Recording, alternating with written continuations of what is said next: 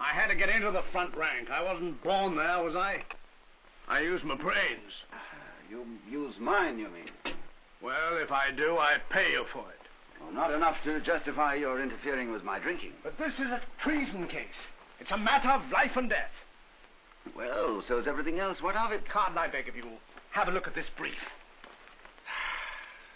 Hello, and welcome to the Screen Test of Time, the podcast where we watch every movie ever nominated for Best Picture in order from the very first award ceremony to eventually the present year.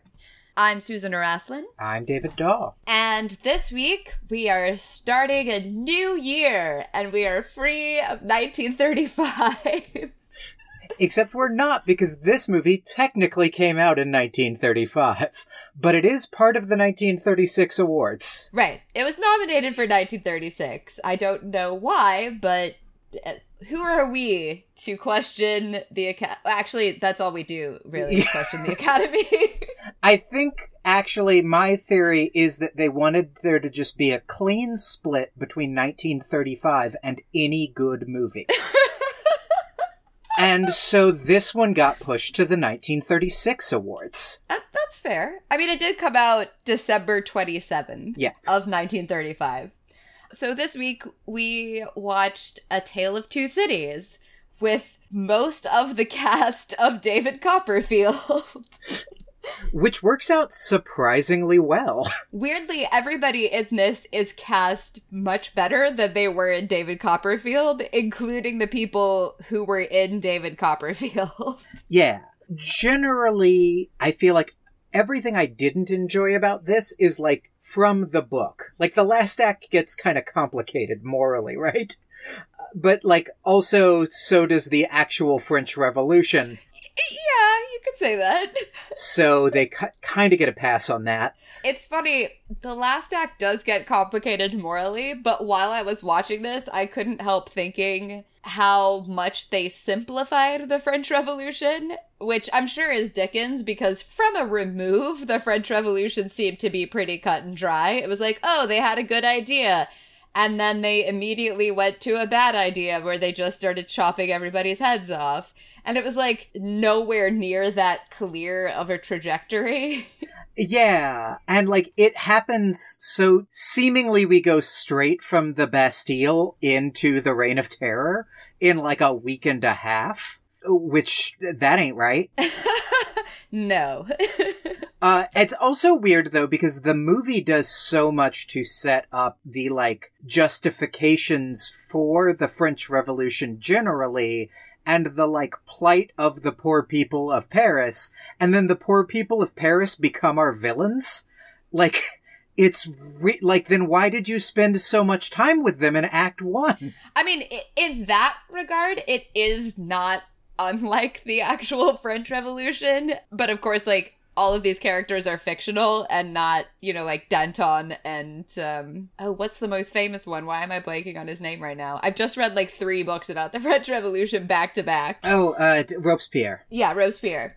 I mean, mostly it, it is Madame Defarge, who is our real, like, bloodthirsty French villain. So, uh, to pretty quickly explain this story for those who haven't read A Tale of Two Cities, there is a woman whose name is Lucy, who is played by Elizabeth Allan, who was David Copperfield's mother in David Copperfield, where she seemed to be about 12. And in this movie, she is like a, a grown woman. It's kind of amazing. Yeah. she even looked different to me because she didn't have this like blissful sort of lamb face on the whole time. Like she really looked very sheep like in David Copperfield. Well, it's helpful she takes an active role in the very first scene we see her in. yeah, that's true. unlike David Copperfield, where she is passive up until she dies. yeah. She finds out from a banker? This scene is the most Dickens shit. It's like, hello, I am a banker and I have a character quirk, and it's that I feel no emotions. You know how your dad's dead? Well, secretly, he was never dead at all and has been in secret prison for decades. Which is like the most Dickensian. Right, okay, yeah, you really you really nailed it. so she, of course, like gets on a boat to go to Paris to uh, get her dad back, who has been in the Bastille for 20 years or 18, whatever. It's close to decades. And she is accompanied by these like wholesome French commoners, I guess. Uh, no, not accompanied by them. Sorry. She meets these wholesome French commoners, Ernest Defarge and his wife, Madame Defarge. And they are like, here's your dad, who is out of prison, but somehow is still like in prison rags. Yeah. Like hasn't shaved and his pants are like torn at the knee and shredded up to like his hip. They explain again, like, I mean, it's Dickens, so it's very Dickens, but like the first 20 minutes of this and the last 20 minutes of this are like peak Dickens. And one of them is them explaining that the dad was in prison so long that he just has to pretend like he's in prison forever, or else his mind shatters, which is a thing that's like, is that a thing? Or did Dickens just go, I'm not gonna do research, that sounds cool? I feel like that's a pretty standard trope is when somebody's been in prison so long they don't know how to function outside of it, but it's so literal in this movie. Exactly. It's like you heard about that at a dinner party and then thought it meant, no, literally they can't conceive of the idea of not being in prison anymore. Right, like you you gave them bread that didn't have bugs in it and they were like this isn't food.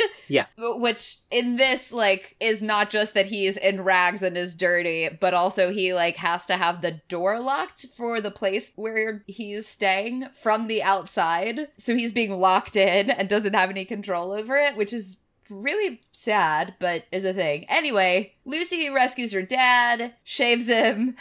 I mean they don't show her shave him but he does get shaved and then they go back home, and that is where, on the boat, she meets Charles Darnay, who is a French aristocrat and is the cousin to the Marquis de Saint Evremond, played by Basil Rathbone, who is cast so perfectly in this movie. Who you meet, by the way, having run down a peasant child in his cart and then goes, You stupid peasants don't know how to get out of the way of my cart. Which is, again, like peak Dickens. yeah, he, he is totally Dickensian villain, but then add like the wig and the beauty mark. He starts at over the top and keeps going until he, spoiler alert, dies. And so Basil Rathbone is like perfect casting for him. He's pretty great. And then Charles Darnay is like so totally blase handsome that of course the young Lucy falls in love with him. He is accused of treason, which I I wasn't clear on how that really works out cuz like if you are a Frenchman and a French aristocrat at that, how are you going to be accused of treason by the English? I don't know. The the whole thing seems like one of those things where it's like, oh, I bet this was actually way clearer in the book.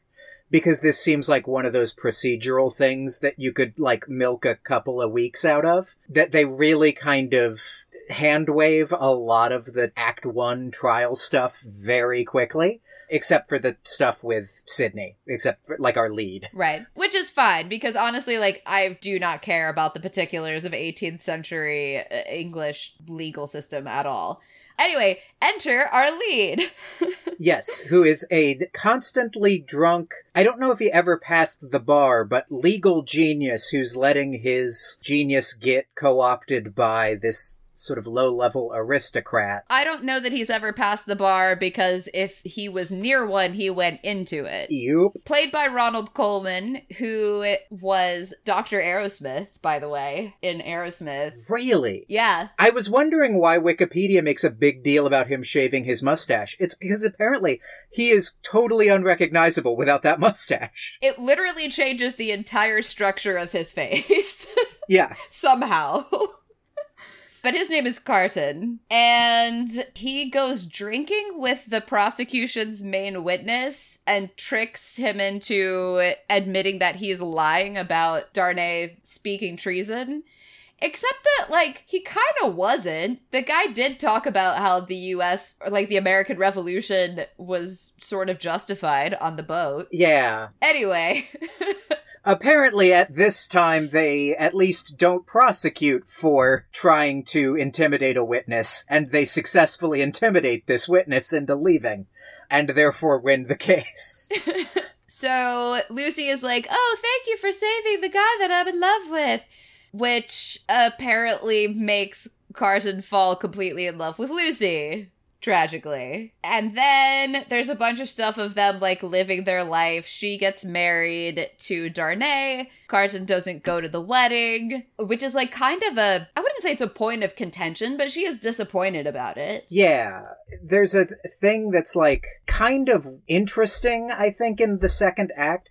I should say, by the way, I've never read A Tale of Two Cities. This is like the first time I've like seen the full Tale of Two Cities, which is very good.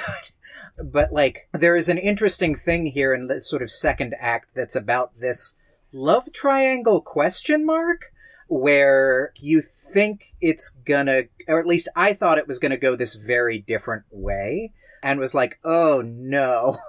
because of the way that Dickens stories, I think, in my head traditionally go, which is you have this act one setup for how the day's eventually going to get saved and everybody's going to end up happy. So I kept waiting for like Carton's like inevitable wife to show up or for like the part where like all of this pays off with everybody ending up happy. Right, which doesn't happen. Nope. The result of that, though, is this weird second act where a lot of stuff that you are supposed to read as Sydney Carton be kind of a dick because he's kind of obsessed with this woman who just isn't into him in that way. Reads more as like the genius lead pining for the beautiful woman he will inevitably get. And you're like, oh boy, there's not a way they can pull that out where it's going to be a good look, so I'm really afraid of this. And th- that spoiler alert, that is definitely not how that story ends. No, and I think the the playing of the I mean, it's not even really a love triangle. You know, Lucy really does respect Carton. She thinks that he's a, a good guy over and beyond how he perceives himself even. She worries about him drinking too much and thinks that he shouldn't and really thinks that he's like a lovely and intelligent person.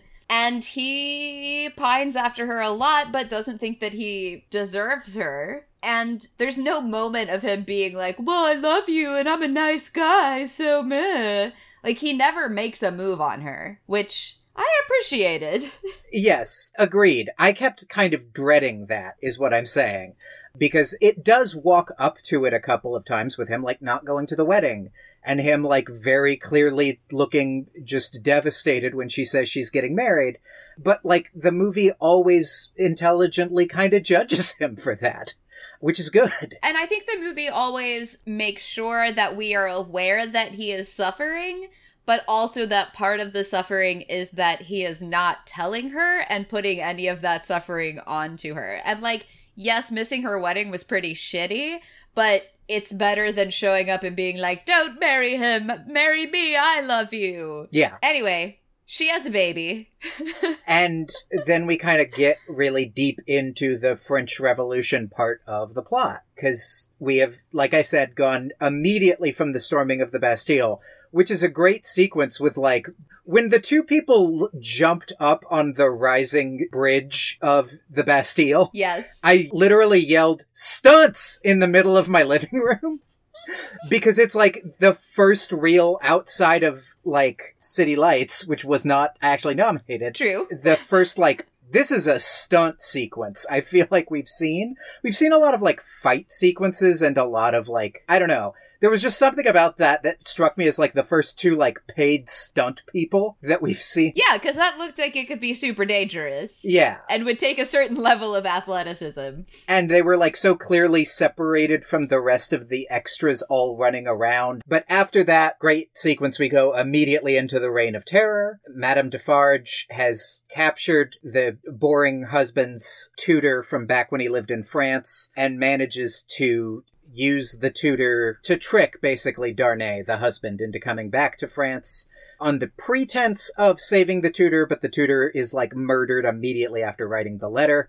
This is what I mean about the reversal of the typical Dickens thing, because you get this scene that is the like trial for Darnay, where the dad, who was in the Bastille and is like a hero of the people, comes out and like begs that like he has forgiven this man and begs the people to also forgive the man, and then the like set up in Act One Dickensian like last minute thing actually screws everybody over because it's that, well, the dad was like insane with being in the Bastille. He wrote a note cursing all of the family line of the Evremondes in like in perpetuity for all eternity.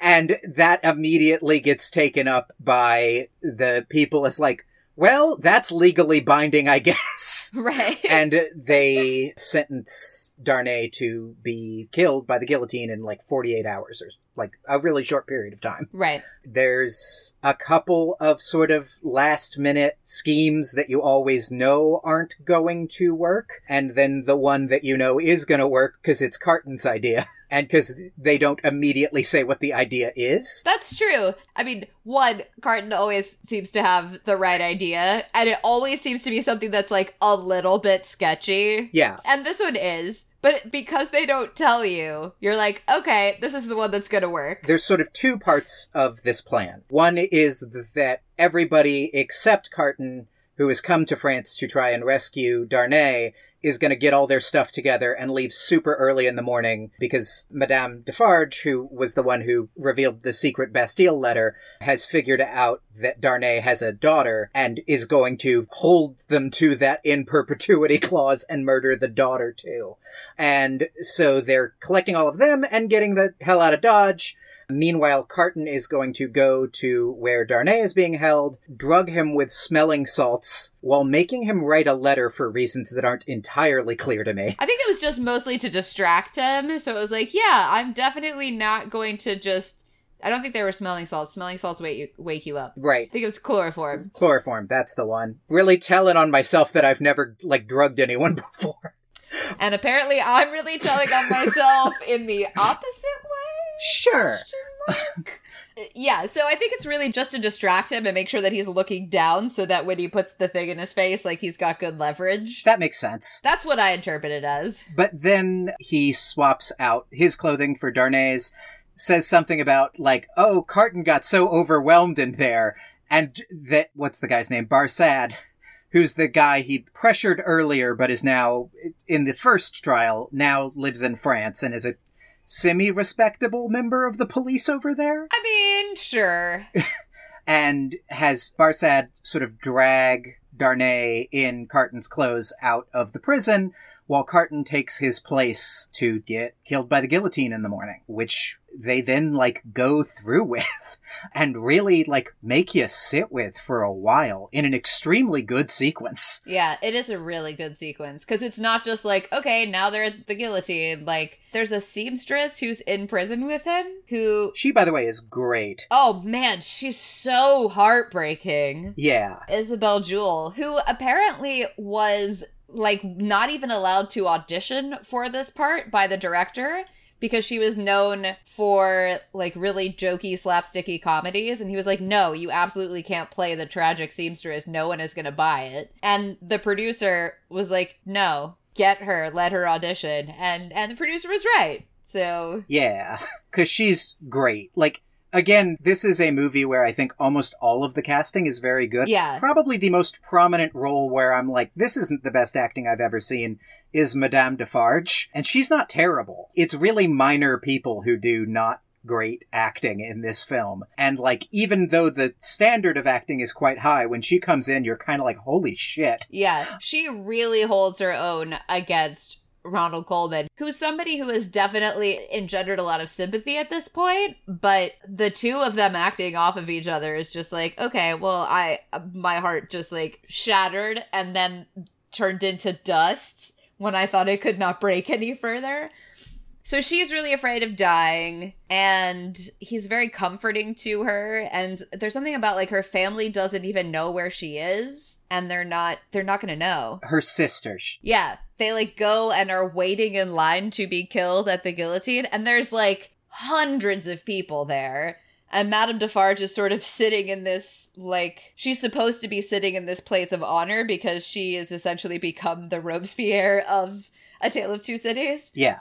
And she's missing. Right. Because of this other scene that we should probably talk about just so we can talk about Edna May Oliver for a second, which is that Madame Defarge goes to try and capture Lucy and the daughter, just as Carton predicted because he's a genius, and gets caught by Miss Pross, who is Edna May Oliver, who played the stuffy but still essentially right and lovable aunt in David Copperfield, playing essentially exactly the same role in this movie.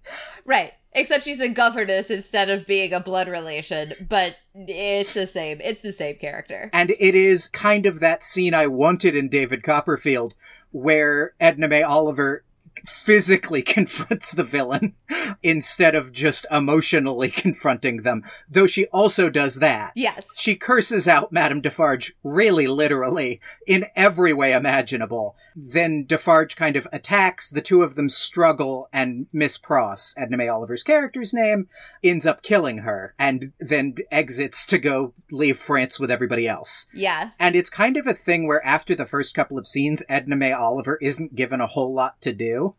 And you're like, oh, that's kind of a shame because she's really d- great in this part. So it's kind of a shame she doesn't have a showcase in this one. And then she. And then she gets to kill someone. Yup. Which again, I wanted her to do in David Copperfield, but she she didn't. Also, Basil Rathbone dies in A Tale of Two Cities, and he doesn't in David Copperfield. So Yeah. this movie is really so much better, and it is in so many ways like wish fulfillment for everything that was missed in David Copperfield. I would agree with that. anyway, back to the guillotine. Anyway, back to the emotionally affecting stuff after I celebrated a woman's death for five minutes on the podcast. If it's not a real woman, That's fair. Also, how many people has she said to their death? And she's trying to kill like a little baby. Oh, yeah, no, she's a horrible, horrible person. Yes. I'm really not debating that. I'm just saying, like, anyway, now back to being somber about how d- death is always terrible. Um, it's interesting because even though I haven't read A Tale of Two Cities, I, like, went to the Wikipedia to see how it differed from the novel.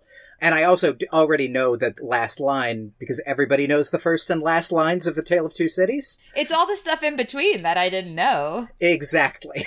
And like I think it is very interesting the way they adapt some of the stuff outside of the very last line in that last chapter where the sort of sense of peace that is in the novel because you are getting it first person from Carton like you know what is going on in his head in this one they have him just sort of comfort the seamstress about like the afterlife in this really like non-denominational like basically there is a thing that I've very rarely seen portrayed on film well which is the comfort of somebody with just the strength of their convictions that somebody that just genuinely believes something hard enough that you're like oh okay. Yeah okay. That I can I can roll with that. Let's go where it's not necessarily even what he's saying or what his point of view is that is particularly comforting.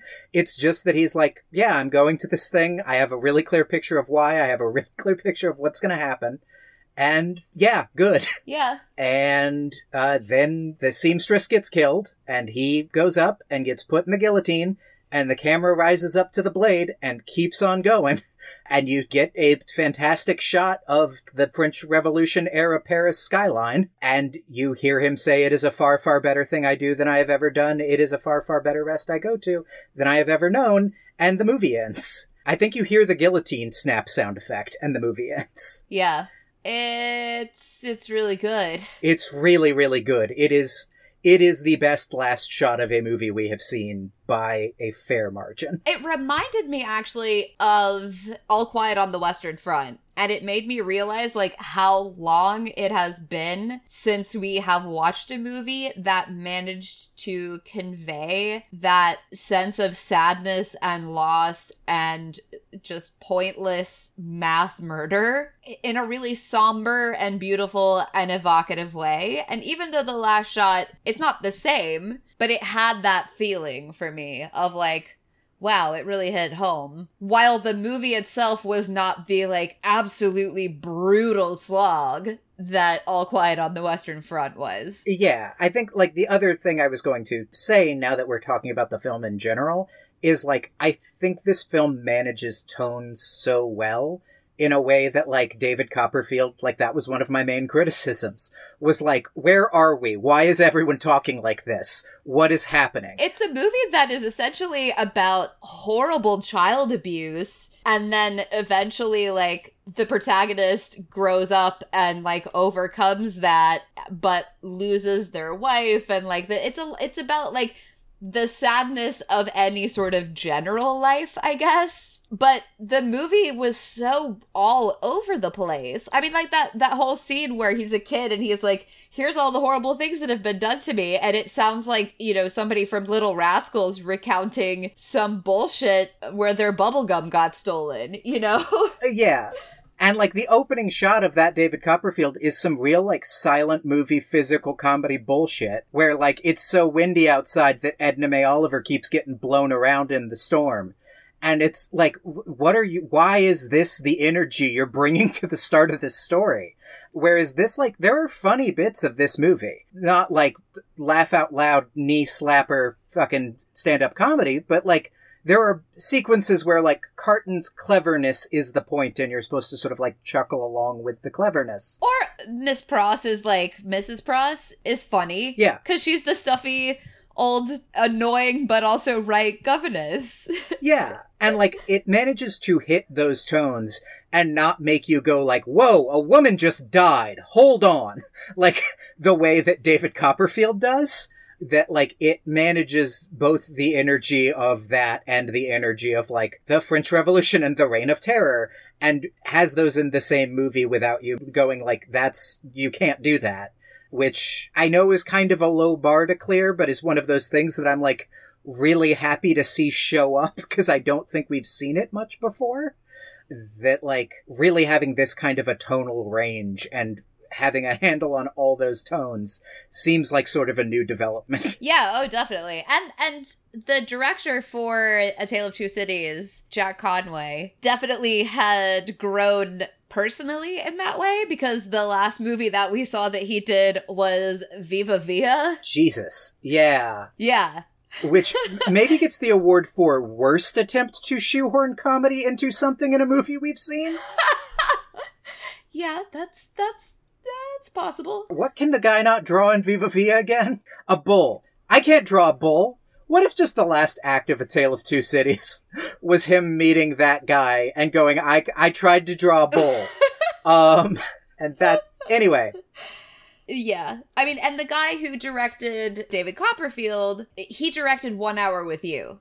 So, like, Ernst Lubitsch decided not to direct that one and just produced it. oh, that's crazy. And it shows. It shows. Like, David Copperfield feels like David Copperfield directed by the guy who did fucking One Hour with You. God, I had no, I ha- how did we not realize that when we were reviewing One Hour with You? well, because we didn't get to David Copperfield yet. That's fair. I mean, it's it's still an Ernst Lubitsch movie. Yeah. he apparently was on set the whole time. I think he's credited as like the both of them directed it, like Ernst Lubitsch and George Cukor, because uh because Ah. Ernst Lubitsch couldn't stop coming to set. I need to focus on producing by being here every day. and making sure all the women's costumes are all right. Right. Bring out the girls.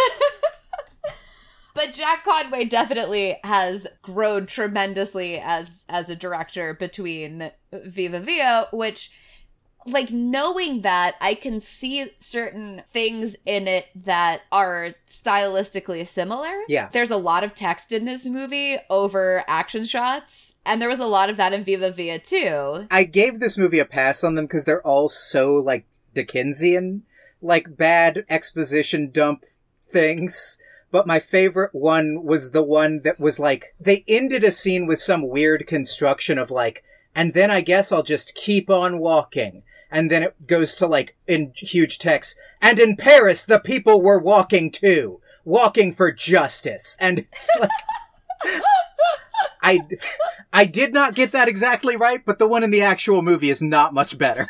Yeah, no, I mean it's it, that's pretty much what it is. Yeah, I mean they're not all terrible, and some of them I, I felt like some of them had this necessity almost because it, in Dickens there's a lot of stuff always and they did cut some stuff at least as far as the Wikipedia plot summary of A Tale of Two Cities is concerned.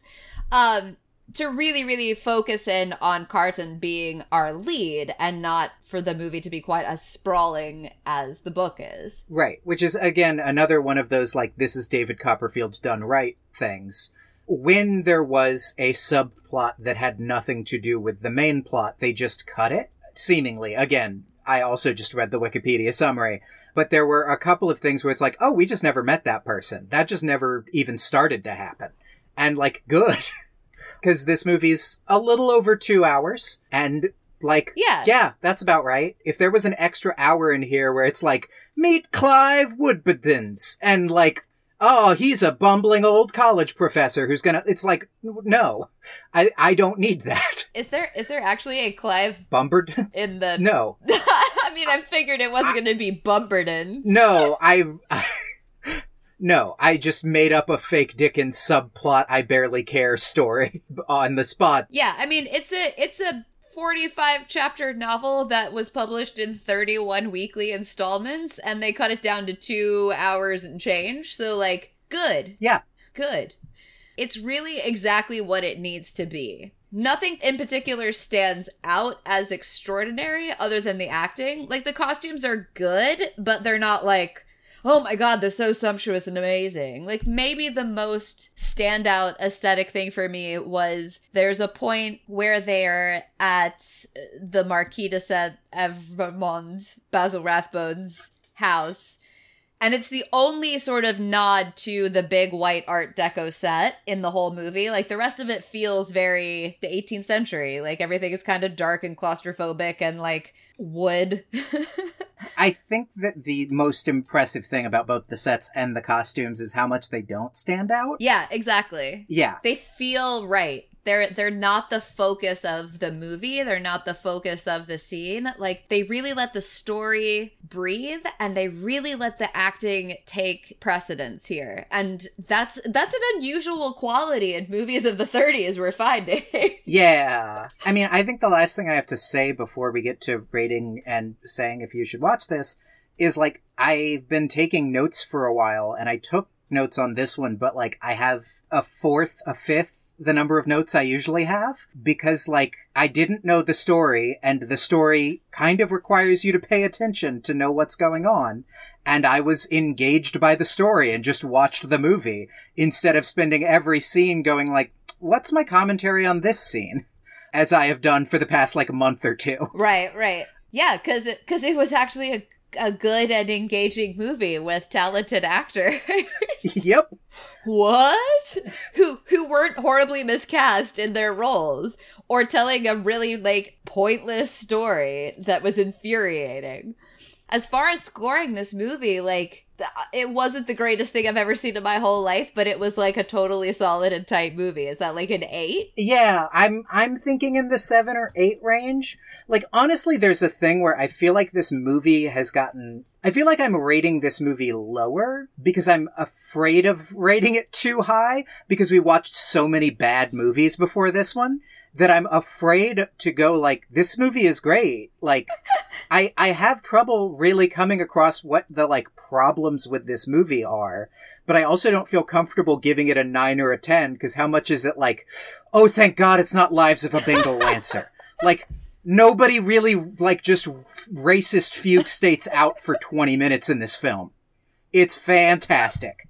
But like I I I mean I think an 8 is definitely fair for this. I yeah, I I think an eight because it's I I don't have any problems with it. Like Madame Defarge could be better, but I think I, I think that for me there was something about her like extreme coldness and and her presence is very big while not being terribly uh complex. But she's kind of like this this rock that everyone in Paris is dashed against. And I think that that I think that that's appropriate given what it is that she does. Yeah, I mean, I think I think the biggest thing I would knock this movie about is making it that by the end of the film, the poor are uncomplicatedly the villains and the aristocracy are uncomplicatedly the victims of the French Revolution in a way that's really kind of over the top, uh, and I think really saved by Isabel Jewell and by the seamstress character coming in and distracting from that being the big moral takeaway at the end of the movie. But I th- also think that isn't the big moral takeaway at the end of the movie because the seamstress Carton stuff so thoroughly owns that last 10 minutes of the film that like you still kind of end up going like uh, i don't know about that that's not great. Yeah. but it isn't as central as it might have otherwise been to my memory of this movie. And like again my whole point is that's actually really complicated and not like that that it, it should be the other way around completely or it like anything so much as just like that felt a little bit sloppy and a little bit like hastily drawn as sort of a caricature of what happened in a way that like was not as artful as the rest of this movie. Yeah. Well, I uh, I mean it's difficult I think to one, it's difficult to talk about the French Revolution in any sort of clear terms that would translate to cinema at all because it was so complicated and there were so many different parties and some would have power sometimes and some would have power at others and pretty much everybody ended up at the guillotine eventually. But because our perspective is always the english people in this film i feel like that makes sense that we don't get the complicated parts of it because they're not there for it. They like go back for the reign of terror. Again, I'm still giving it an 8. I think the reason I'm not arguing for a higher score is that there's like specifically there's kind of a shot of like two of the aristocrats waiting for death going like don't let them see you. Like they don't like they don't deserve to know that we're scared or something. And i'm like i don't know about this. Where like i i i get it. Yeah. But like it also just ends up being complicated and not in a like it ends up being complicated for me but not that the movie is making it more complicated that in the first half your sympathies are so thoroughly with the poor and then it's just like well now they want to kill the rich and we can't have that and it's like i am not sure that's where the line is Nec- i mm, okay Yeah. I mean, and again, our representatives of the poor are Defarge, who is she's she's not a good person, uh, and someone who is a woman who is literally called the Vengeance, right and and like that is her character. Like, there's no we know nothing about her past at all. She's just bloodthirsty. My favorite thing about the Vengeance is the Vengeance gives the daughter a tiny little guillotine, like a, like a charm bracelet guillotine. That's like, how did she? Did she make that? Did they? Were they like giving? Like, where did she get that? Yeah, yeah. I mean, they did actually. They had Tiny little guillotines. I did not know this. there's twice in the movie they show somebody vending guillotine necklaces and they they did they had guillotine earrings that you could get that would have like the culotte hat at the top and then a guillotine and then dangling from the bottom like one would have the head of the king and one would have the head of the queen. Like those actually existed and that's like period. Okay, then I'm just an idiot, but that was so bonkers to me. That there's just this scene where they go to Madame Defarge's place to try and like beg her to have pity on Darnay, which she's never gonna do. And the vengeance is there and sees the daughter and just gives her a tiny little guillotine necklace. And I'm like, that is the craziest thing I've ever seen in my life. And so of course it's the thing that actually historically makes sense and would have happened. Like, that that actually checks out now that I think about it. yeah well also i mean it's the french like uh, of course they've got to aestheticize everything Right. it, it's like yeah down down with the upper class and down with wearing breeches and everybody has to wear pants like the like the common people but also would you like some earrings of the guillotine Uh yeah. Should you watch this movie? i'm gonna say yeah I'm gonna say yes as well. Like I I think this one's worth your time. i really don't have any qualifications for it like i think it's a damn good movie it's two hours long and it didn't feel like two hours and usually yeah. I feel like when we're watching movies from the 30s, the movie is like 90 minutes long and it feels like I've lost years of my life. Yeah. like this is definitely one where like I was seeing that the runtime was over two hours and was like, oh no, and it then felt much shorter than any movie we've watched in months. Yeah, it was really good. Ronald Colman is just so damn good. And really, like, everybody in the movie is great, but his performance. Yeah, I mean, like this is a like I want to get a fucking Oscar role, and he nails it. Yeah, yeah. He apparently wanted to do this role like his whole life. Like in an interview seven years before this, said something about like, yeah, that's the role that I want to play. And he was apparently like very serious on set because this was I mean, this was his dream part and he he killed it. So, you know, good job. Yeah. So for next week, All right. the story of Louis Pasteur, starring Paul Muni from I Was a Fugitive from a Chain Gang as the titular character. I, I have no feelings about this one way or another, honestly. This poster though is nuts. It definitely makes the story of Louis Pasteur look like a genre horror film from the 30s. Did you know Louis Pasteur was literally the devil? Because that's what this poster is telling me. Ah, I actually just read a book that he was slightly featured in. Not slightly, like pretty heavily featured toward the end, which is called The Butchering Art, which is about how Lister discovered uh, germ theory. Like Pasteur had the idea that diseases were caused by microbes, but he didn't have anybody who was like practicing to prove that. And then Lister in England was doing that, and they became really good friends. But he probably won't be in this movie. No, he is listed like they. Oh, he is. Yeah. Oh, cool. Well, we'll see how this goes. Um, yeah. I, you know, I, I have to say, like, I, I think I have like some some pretty serious trauma from 1934 where I'm like, oh, we watched a great movie first. Surely, like, the rest of the year will also be equally good. Yeah. Where now I'm like, I, I'm afraid to watch the next movie. Ah. But but we will we will soldier on.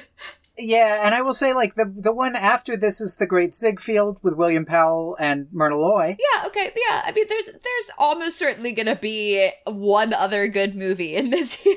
Yeah, like, oh well, well two because we've got a Frank Capra. yeah. Like there's there's a lot of stuff I think has potential in here. I'm dreading this Romeo and Juliet. I kind of have to be honest with you. Even though I'd like Norma Shearer and Leslie Howard, and John Barrymore. Yeah. but it's directed by George Cukor Jesus. Um, of of David Copperfield infamy. but we're getting ahead of ourselves. exactly. I think really the way to think of it is we got a good movie, and like that's something. That's true. Maybe that just means nothing for what happens next week. Let's just celebrate instead of dreading what that means for just cursing us for the rest of the year. That that's fair. Yeah, we'll we'll celebrate a tale of two cities, and we'll cross Louis Pasteur when we get there. Yup. Uh, until then, this was a really good movie. Yeah, this was a really good movie. Bye. Yeah, bye everybody.